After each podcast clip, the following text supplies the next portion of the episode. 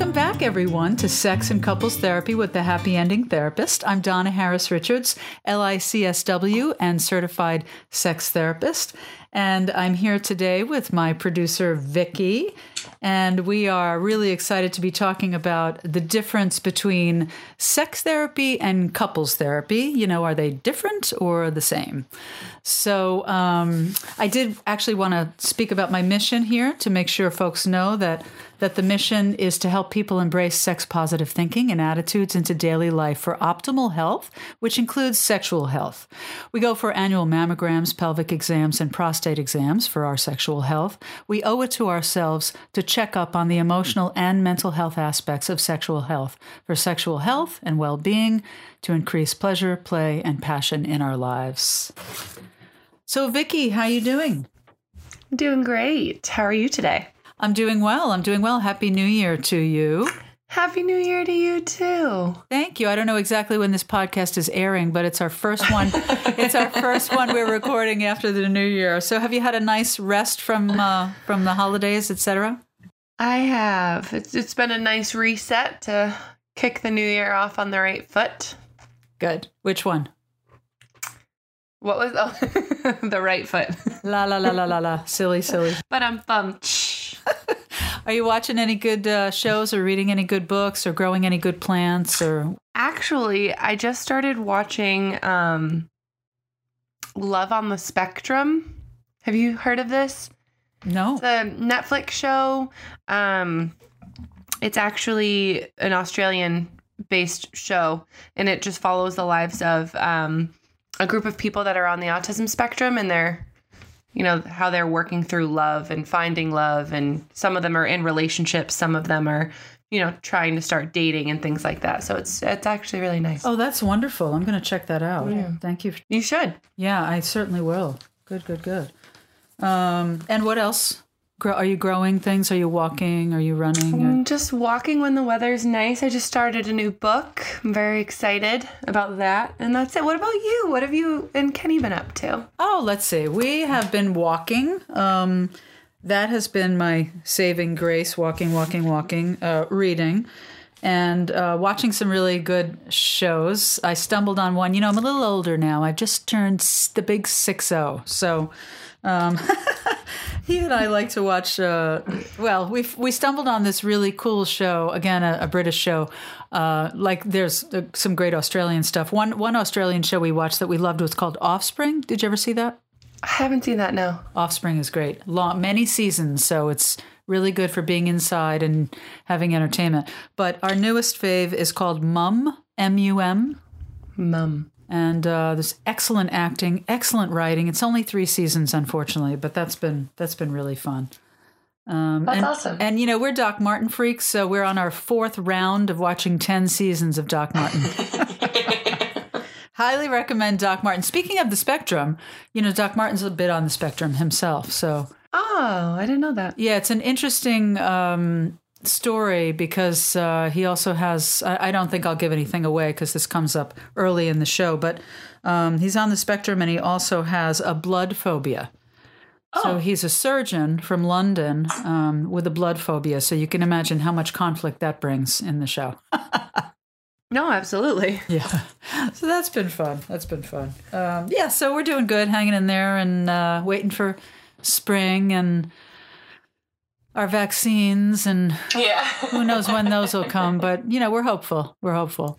Um, you know, I'm very excited actually. You know, normally I, I don't feel necessarily great about my birthdays, but this year I feel like I made it.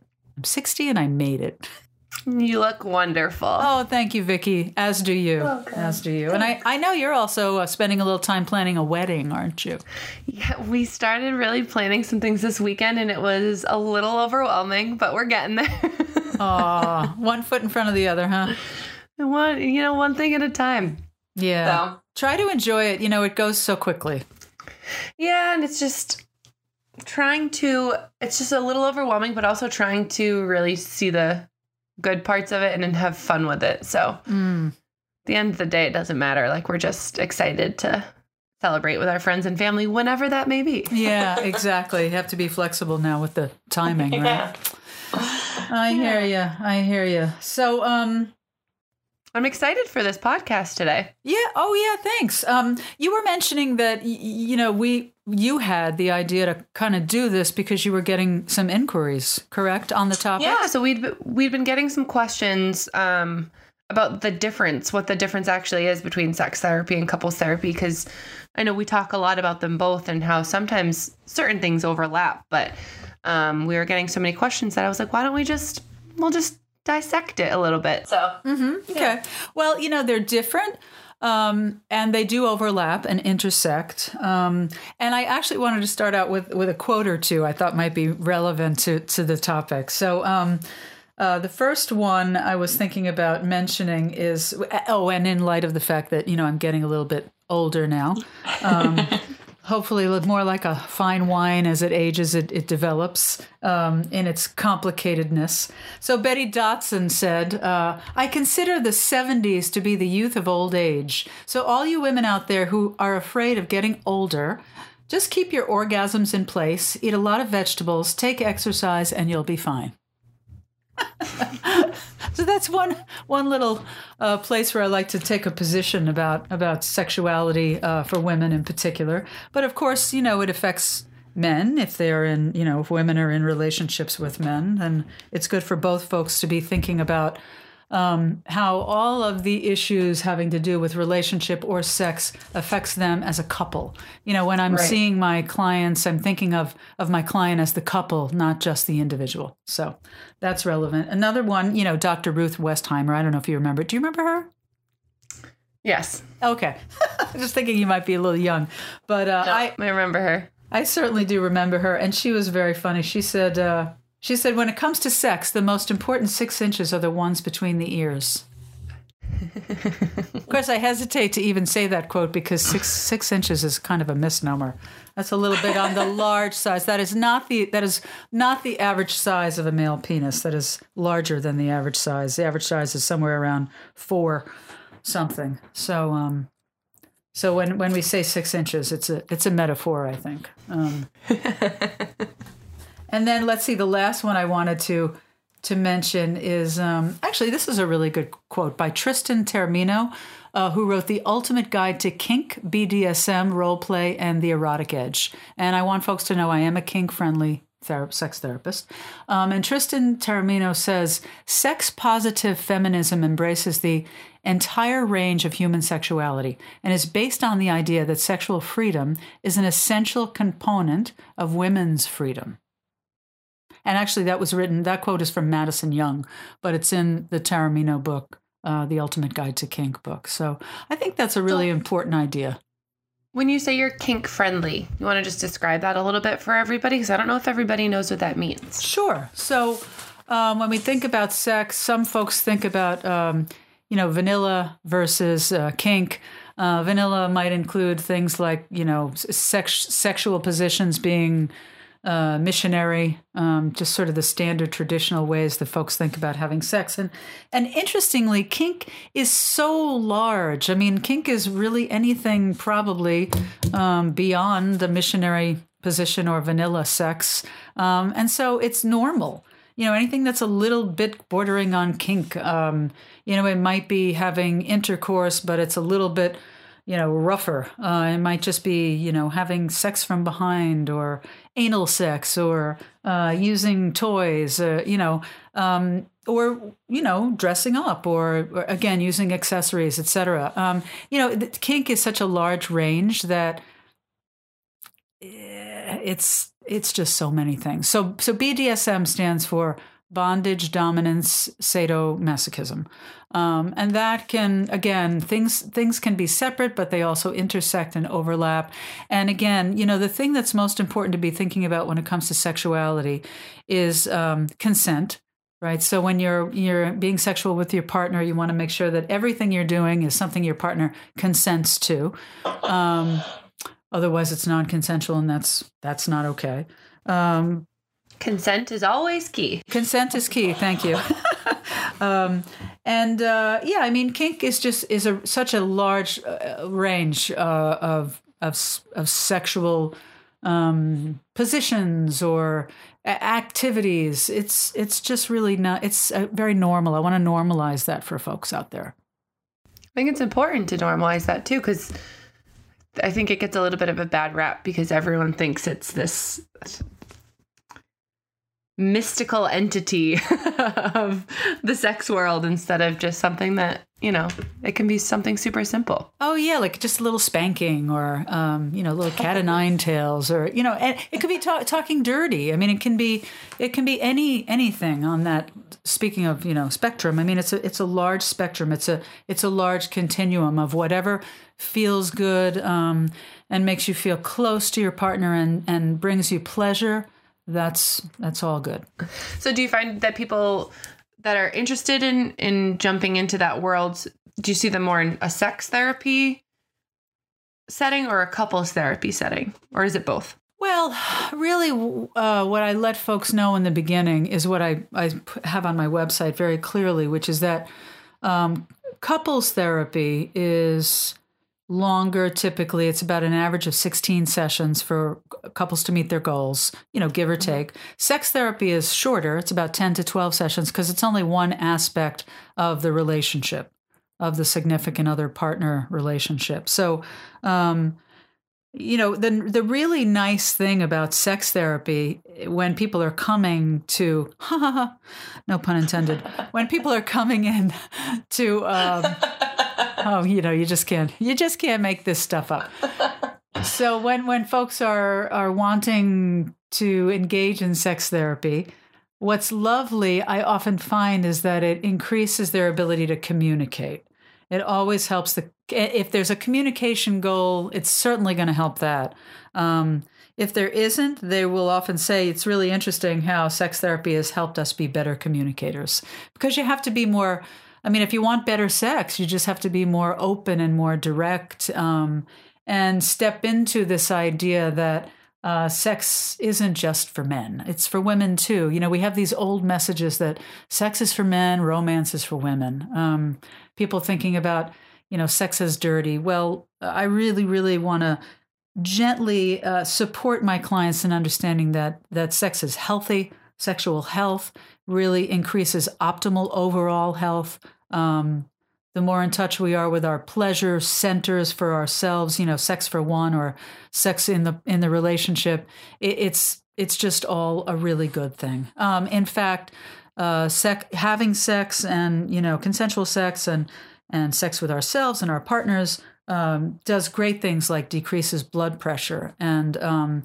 just increases our overall state of health um, you know, it's just just good for us. It's physical activity, right? It's um, gets the blood going. It gets the blood going. Exactly. It it uh, creates a connection with your partner. Um, it's difficult to get there for some people, depending on what their family of origin history is. See, this is where the mm. the two start to overlap and intersect. Is that people might come in for sex therapy, but we we sometimes will get into connecting back to the messages that people got uh, early on or that we got throughout our lives throughout our childhood adolescence early adulthood other relationships. And that that's where it might seem like it starts to become uh, couples therapy because both people are talking about their experiences and their histories um, checking in about traumatic experiences uh, things like that. So um, there's not a hard line between sex therapy and couples therapy uh, they can overlap and intersect. But I did uh, come up with some topics that certainly fall under sex therapy and some topics that fall under couples therapy. Um, and we can kind of mention those today so so folks get a, a, an idea of what the, the differences might be and where the similarities are as well. Um, so you know, with sex therapy, some people really come in with a clear a clear need to want to uh, for women, find out where their clitoris is. You know, like, hey, where's my clit? I don't really know. I can't find it. I'm not sure. Um, and so we talk about that. I'll sort of show them photographs and maps and have them do some take home exercises to explore their bodies um, and find out what, what feels pleasurable to them, um, what doesn't, uh, so that they can be more in charge of, of their own bodies to be able to communicate that to their partners.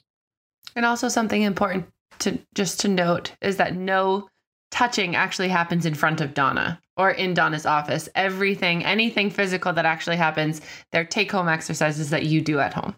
Well, there's no sexual touching. I will, for example, have folks, Oh, right. You um, you know, if they want to try something by experimenting on their hands with each other, I have found that to be helpful. Uh, because as we've talked about before, Einstein, what's the Einstein quote?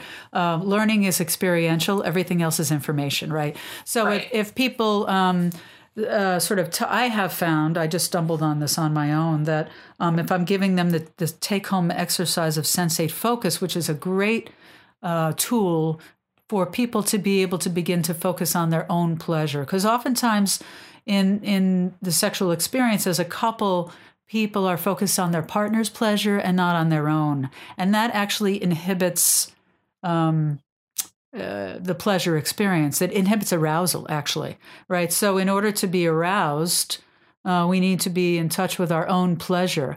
And when we start to think about our partner, we get up into our head, right, out of our bodies, and now we are somewhere else. We're not.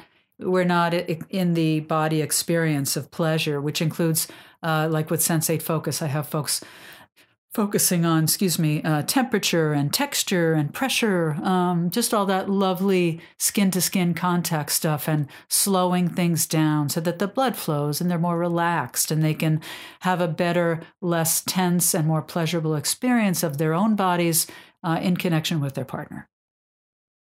So that's where I might have them kind of uh, touch each other's hands as the um, tool to learn how that's going to go when they take it home in private. Yeah, good point, Vicky. Thanks. Um, no problem. so, sex therapy. Other other topics that folks come in with is, um, you know, wanting to know how to have penetrative sex. You know, they may not have actually. They may have be together, or they may have gotten married, and they may never have had penetrative sex. So that's you know, penis and vagina, right? Um, and so we can. Uh, I help them with that, just sort of navigating the body and figuring out how to do that, understanding that you know there needs to be enough play or foreplay so that you know if it's a heterosexual couple um, and even in a same-sex couple you know women have to be uh, relaxed enough and and uh, excited enough and um, lubricated enough where the, the experience can be pleasurable and not not painful um, Right. so penetrative sex is a is a topic, and uh, all the other topics you know we've talked about before in our podcast, like uh, premature ejaculation, um, uh, erectile dysfunction, delayed ejaculation um, for men, uh, other topics. Um, oh, and and well, before I glide by that, again, uh, these are areas where I want to make sure people have gone to see their doctors and they've had all medical problems ruled out, like any testosterone issues, high blood pressure, which again, you know, if the blood isn't flowing, mm, it's going to be difficult to get an erection. Because that that's the whole idea behind, you know, Viagra and these medications is that they create blood flow, but that doesn't get to the root of the problem in terms of any erectile dysfunction. Um, the the root of the problem really is let's let's figure out what's going on with with someone's health, um, why they may not be able to get an erection because really the and for the boys in the back, if you're listening, guys, or any guys out there, you know how you tell um, the status of a man's health is can he get an erection. This was one of my number one lessons or first lessons in sex therapy school. wow. Yeah. So um so that's all really important stuff that we talk about in sex therapy. Uh, other topics that come up quite often are uh, low desire, the low desire high desire discrepancy in a coupling. Um and I want folks to really be see this is where the couples therapy stuff might feel like it overlaps, which is where if someone's experiencing low desire, um, again, this may be connected to messages they got early on about why about sex being and be, sorry about any sex negative messages, if you know what I mean. Mm-hmm. Um, uh, and and we want to kind of deconstruct that and start to reconstruct sex positive messages Right. that sex is healthy and and all that stuff. Um, other topics that come up are sex addiction. Um, and, you know, I'll be quite clear that my position as a sex therapist is there actually uh, is no such thing as addic- sex addiction. Interesting. So, what I mean by that is is that um, if we know that sex is healthy, or we begin to know that sex is healthy, it's a healthy operation, a healthy function, part of optimal health is good sexual health, then really we're looking at any sexual behavior um, like any other behavior, meaning that uh-huh. if you're engaging in a behavior where it's affecting you in any of the three domains in life work slash school, um, home, or the community. If, if you're being impaired because of some choice that you're making around any behavior, um, mm. then w- maybe that's something that you know needs treating, so to speak. So uh, let's say I can't uh, get up and go to work. Um, that's problematic, right? Right. I'm probably going to lose my job. So, um, meaning that that that's that's not necessarily. Um, hmm, let me just think of a, a better metaphor here. Um, yeah, it's kind of like maybe shopping, right? If I have a shopping addiction, I mean, is it an addiction? I mean, maybe. It really, what's happening is I might just be shopping too much or spending too much right. so that it's affecting my finances. It's, it might be affecting my family. Um, and I think when we throw layer the word addiction on it, it becomes a little bit problematic in that it's a kind of a negative way of speaking about it versus I want to help people to become more productive and functional. So we find out where the behavior might be impacting the relationship. For example, if someone is watching a lot of porn or masturbating a lot, um, self touching a lot, and they're not having sex with their partner ever or rarely, that's going to affect the relationship.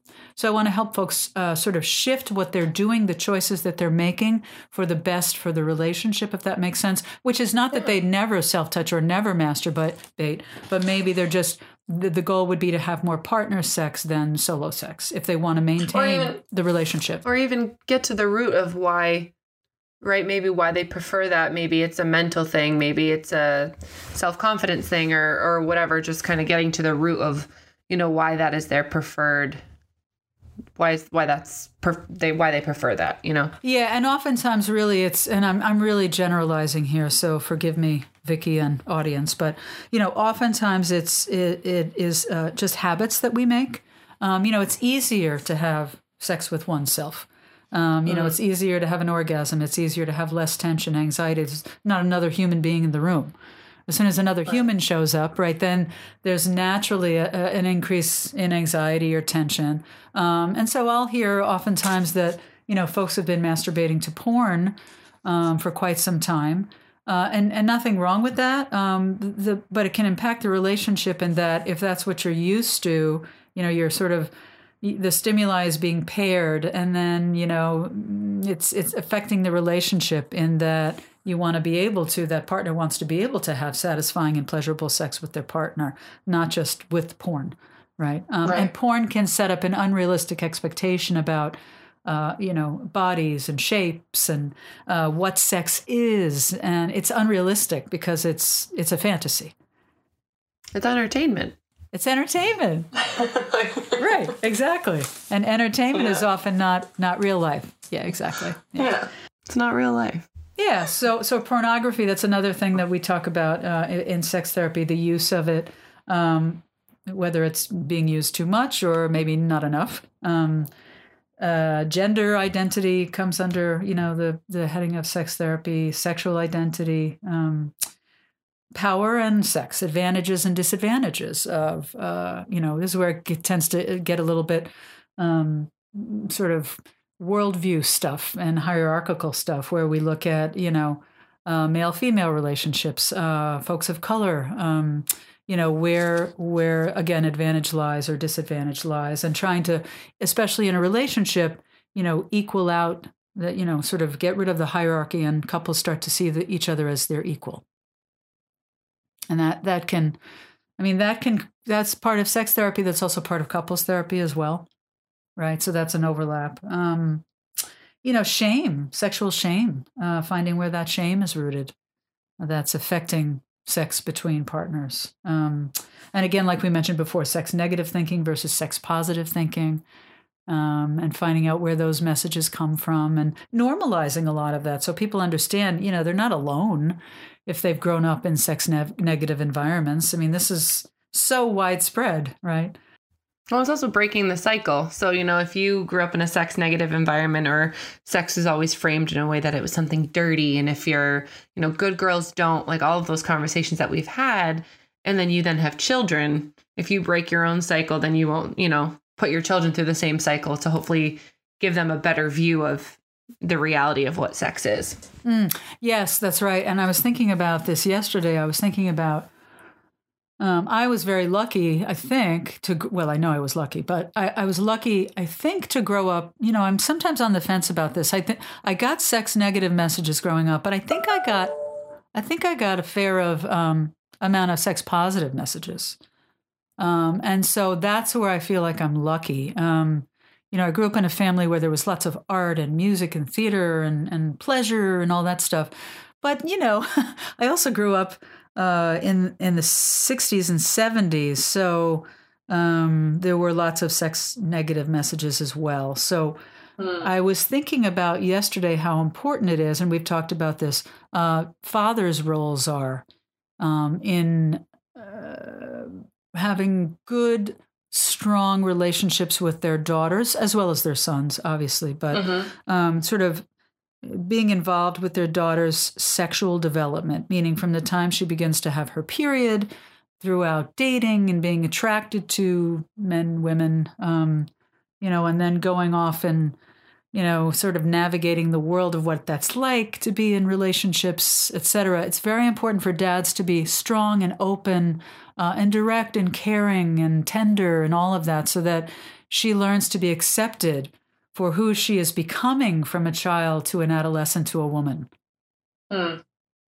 You know, and, and the more open, I think, like, for example, this is probably a, a you know, as embarrassing as it was uh, when my mother walked into the room. I'm just going to say it. and she turned to my dad and said, Darling, today our daughter is a woman I was like mortified under the couch, so humiliated. But but I, you know, but then my dad would go out and buy my you know sanitary napkins and tampons, and you know we could kind of talk about that stuff in our house. And I think that was very right. helpful to being a little bit more open. And I, of course, haven't really realized it or thought about it in that way, but I think I was lucky in that way. So I encourage fathers, and this is written about a lot in the literature. Um, about how when fathers have close relationships with their daughters in this way, you know, appropriately, of course, um, but when they're really encouraging their daughters to, to, um, you know, be open and communicate about what's going on with them and their their sexual development. That's important. And of course, you know, mothers. I think this comes more naturally for moms, so it's a little more difficult for dads. But I might have sessions with families where I am encouraging that kind of communication. I'm seeing a lot more on social media too. I know I've I had always seen um you always see a lot of things about the relationship between a dad and their son or a mother and their daughter, you know, things that are, you know, similar there. And then you also see a lot of things about being a boy mom, right? What being a boy mom means and things like that. But I'm seeing more and more about being a girl dad, which I thought was really cool. And I'm seeing more about, you know, this is the best part about being a more dads really being open about this is what it's like to have a daughter and this is what I'm trying to teach my daughter and instead of just focusing on you know the the negative aspects of what some people bring to the table when it comes to those discussions you know being more positive like no I want my daughter I'm going to take my daughter out on a daddy daughter date so that my daughter knows you know when you go on your first date this is how you should be treated or this is how this should happen you know things like things like that to just yes. very just nice simple setting the foundation for them to know you know your self-worth and things like that so oh that's yeah, that's good to hear that that's that that's out there yeah for sure yeah good good um so let's see. Oh yeah, uh, sex therapy exploring expectations regarding sex. You know, we we have expectations uh, of our partner, of ourselves. Again, it goes back to some of those messages. Like sometimes for women, what I see is they're thinking that sex is for their husband, um, not really for them. So I want to help women step into their own pleasure about sex. Um, and let's see, lack of pleasure in sex with self or partner. And yeah, really finding out where, where is the pleasure. Um, uh, I've mentioned before, Smitten Kitten online. We love Smitten Kitten. yeah, we love Smitten Kitten. They have great, um, you know, vibrators and sex toys made of really safe, wonderful materials, 100% silicone. Um, and so I want folks to be, you know, incorporating, uh, and again, maybe it falls under the heading of kink for some folks, but incorporating, you know, buy yourself a wonderful vibrator. I, I my client who did so well in therapy, who said, you know, it's the best 27 bucks I ever spent in my life. This fabulous vibrator. You know, she came in with very low desire and ended up with very high desire because she just loved the way she was doing her sex in a new way. Yeah. Exploring, you know, things outside of what she expected sex was to be. Opening up, you know, your mind a little bit. Mm-hmm. Mm-hmm. Yeah, exactly. Um, polyamory, that's another thing people talk about in sex therapy. Um, that that topic comes up. Um, you know, having uh, multiple partners and how to make that work. Uh, again, consent is key. That's something that requires great openness and trust. You know, it can't work if that doesn't get built. So that's something that that is a, a sex therapy topic. Um, and then other sex therapy, another sex therapy, well, other sex therapy topics, sorry, include, um, you know, when, when partners uh, begin to experience illness uh, or disability, um, aging and sex, uh, you know, those are all in addition. Uh, I want to normalize for people that just because you're getting older doesn't mean you have low desire. Let's dispel mm-hmm. that myth. You know, that's just a myth. Um, as long as we are to Betty Dodson's point, eating well, you know, being active, you know, we can maintain our health. And again, part of our health is sexual health. Um, and when that changes for people, let's say men uh, begin to develop prostate cancer and uh, perhaps have to have the, the prostate removed or they're having treatment, um, there are lots of ways to be talking about how they can still have pleasure uh, and pleasure their partners and all of that stuff. So it's a really rich area to be talking about sexuality as a really good thing.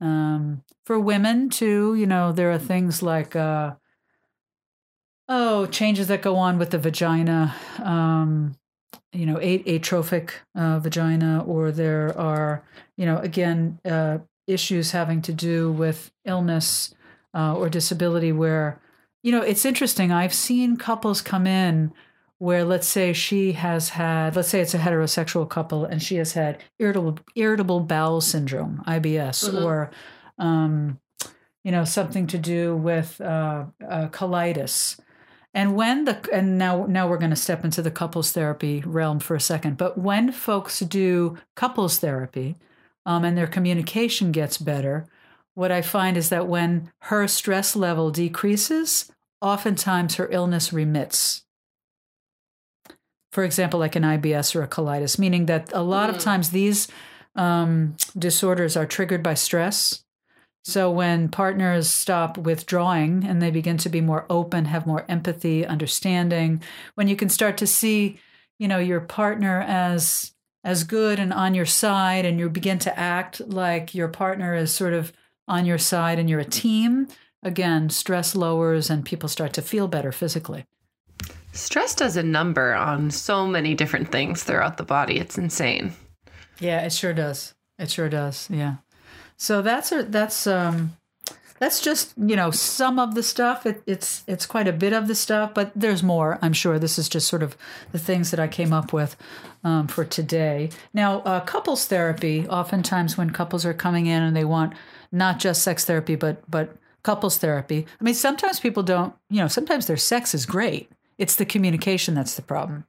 Um, so that's interesting because they're able to communicate well when it comes to sex, right? Or it just it just happens to go well. um, but sometimes their communication can can uh, use some greater development. So uh, they come in wanting help with ways of communicating better, increasing trust. Uh, people will come to couples therapy and we'll talk about uh, they may not know this is an issue, but we may realize that they have uh, differences around money and how they value money, uh, division of labor and how they value labor in the home, outside the home, etc. Um, problems having to do with parenting.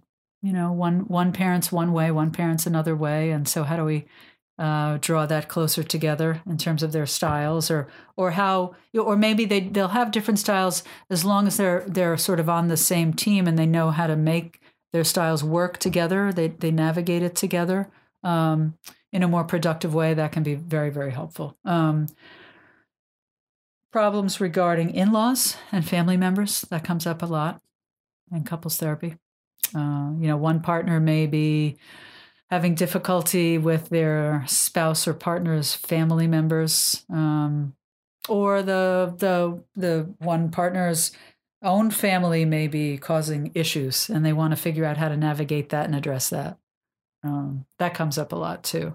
Uh, the impact of alcohol and drug use on relationship. Mm-hmm. That's that can be a pretty serious area that can be helped in couples therapy. Um, infidelity is is one that comes up quite often, quite quite commonly. Um, loss, you know, couples come in when they've had losses, um, w- whether it's fidelity or they might have experienced uh, loss of family members, a parent death, uh, the death of a child, you know, all that stuff. Um, understanding the brain and learning about the amygdala is very helpful in couples therapy. So when we get reactive, right, this idea that we uh, in relationship tend to either attack or we withdraw, understanding. Yeah. We did a podcast right on de-shaming um, uh, relationship behavior and really looking at the brain. Uh, Mona Fishbane's book is so good about that, the amygdala. Um, how we're on high alert and the alarm bells go off. So if we can just pause, zip the lip, take a breath, oh, know that your partner's on your team, right? Not not working against you. They're not the enemy. Uh, there's a lot of work that can be done around that. And that can be so hard too. Like when you're in the moment and something like you have a reaction that you want to have to to have the what's the word I'm looking for? To have the whatever to pause. The instinct, they the insight, to have the insight to pause and just say, wait a minute, and just take a second. That can be so that can be really hard. Well, and that's why, you know, I, we really, I think it's helpful to look at making a commitment to therapy because really it's about changing old habits. Right. Right. So the old, ha- the, what was working before uh, works as long as it works until couples decide this isn't working anymore. mm-hmm.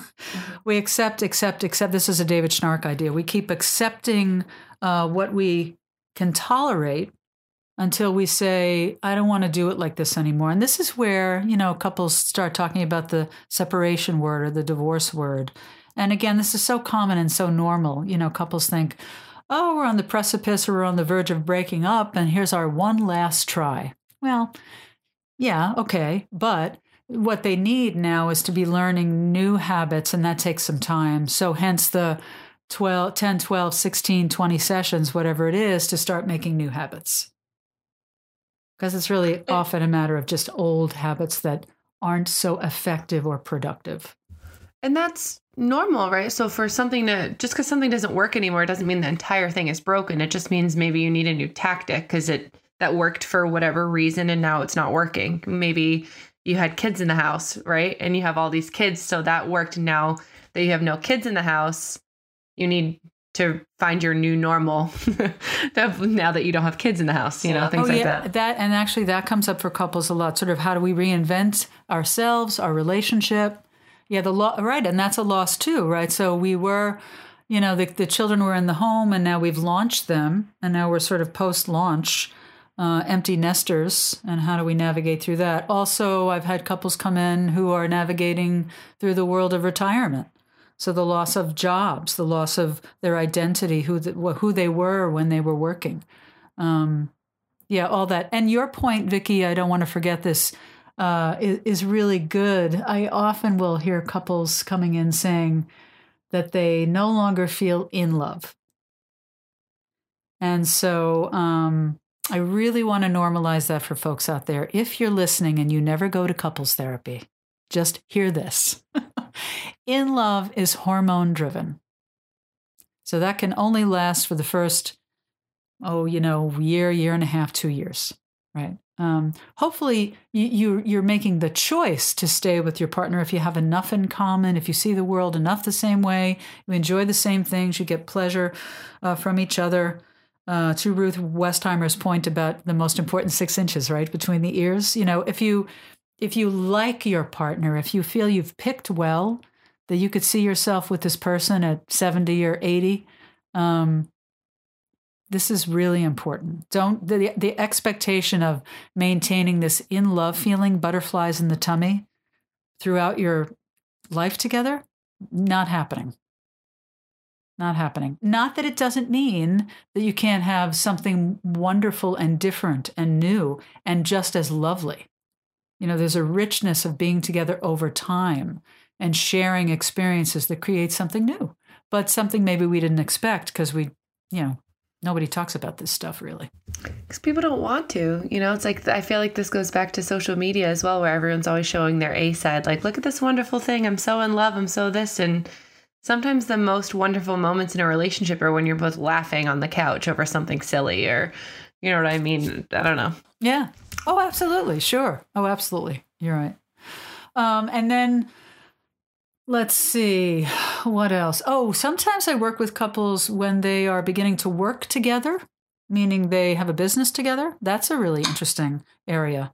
That's a whole other level of stress that can be added. Oh, you bet. Yeah, but there there are really uh, very strategic ways of going at that, which is very helpful for couples. Um, and so that's that's always fun. Um, so um, you know, again, really, whether it's sex therapy or couples therapy, the concepts are very similar in that we want to learn how to sort of develop ourselves um, and the relationship uh, so that the system of the relationship is more productive rather than counterproductive. There are choices that we make, habits we get into that are often counterproductive and we don't know it, um, that are often destructive and we don't know it. So, coming to um, couples therapy and sex therapy is kind of like, you know, getting the hiring the guide with the flashlight rather than poking around the path in the dark on your own. Right. Um, so this I just. think it's good. Go ahead. No, go ahead. oh, I don't even know what I was going to say. What were you going to say? No, and I think it's good to just no matter what, if you think you need help or you think you need an outside person to help facilitate something within your relationship, just reach out. And then, uh, you know, somebody like Donna can help you work through if it's couples therapy or sex therapy or maybe a little bit of both. Or, and I think the hardest part is is that initial step of reaching out sometimes. For sure. And, you know, I will say I did this work myself in my own relationship. And that's why I fell in love with it because it works. So I want folks to know that too. All right. Well, I think uh, I think we've hit on everything. I didn't mention erotic fantasy. I will talk about that a little bit when it comes to sex therapy. That can also be an area developing that uh, part of ourselves too. So that's just just an aside. But there's probably a million a million other ideas um, that I would have about you know again what what to what there is to be explored in sex therapy versus couples therapy. So i think we hit on on quite a few and thanks vicki for engaging in this really kind of uh, out conversation. Anytime. Um, so thanks again everyone for joining us. Remember that you can find me at um, Facebook. If you go on Facebook, you can find me at the Sex and Couples Therapist. Uh, you can also find me on Instagram at the Happy Ending Therapist. The phone number here at the office is 508 990 9909. My beautiful website is www.sexandcouplestherapy.com. And thank you, Vicki, very much. And thanks, guys in the back, for meeting up today and having this lovely, frank conversation. And don't forget, folks, always make time for pleasure, play, and passion. See you next time.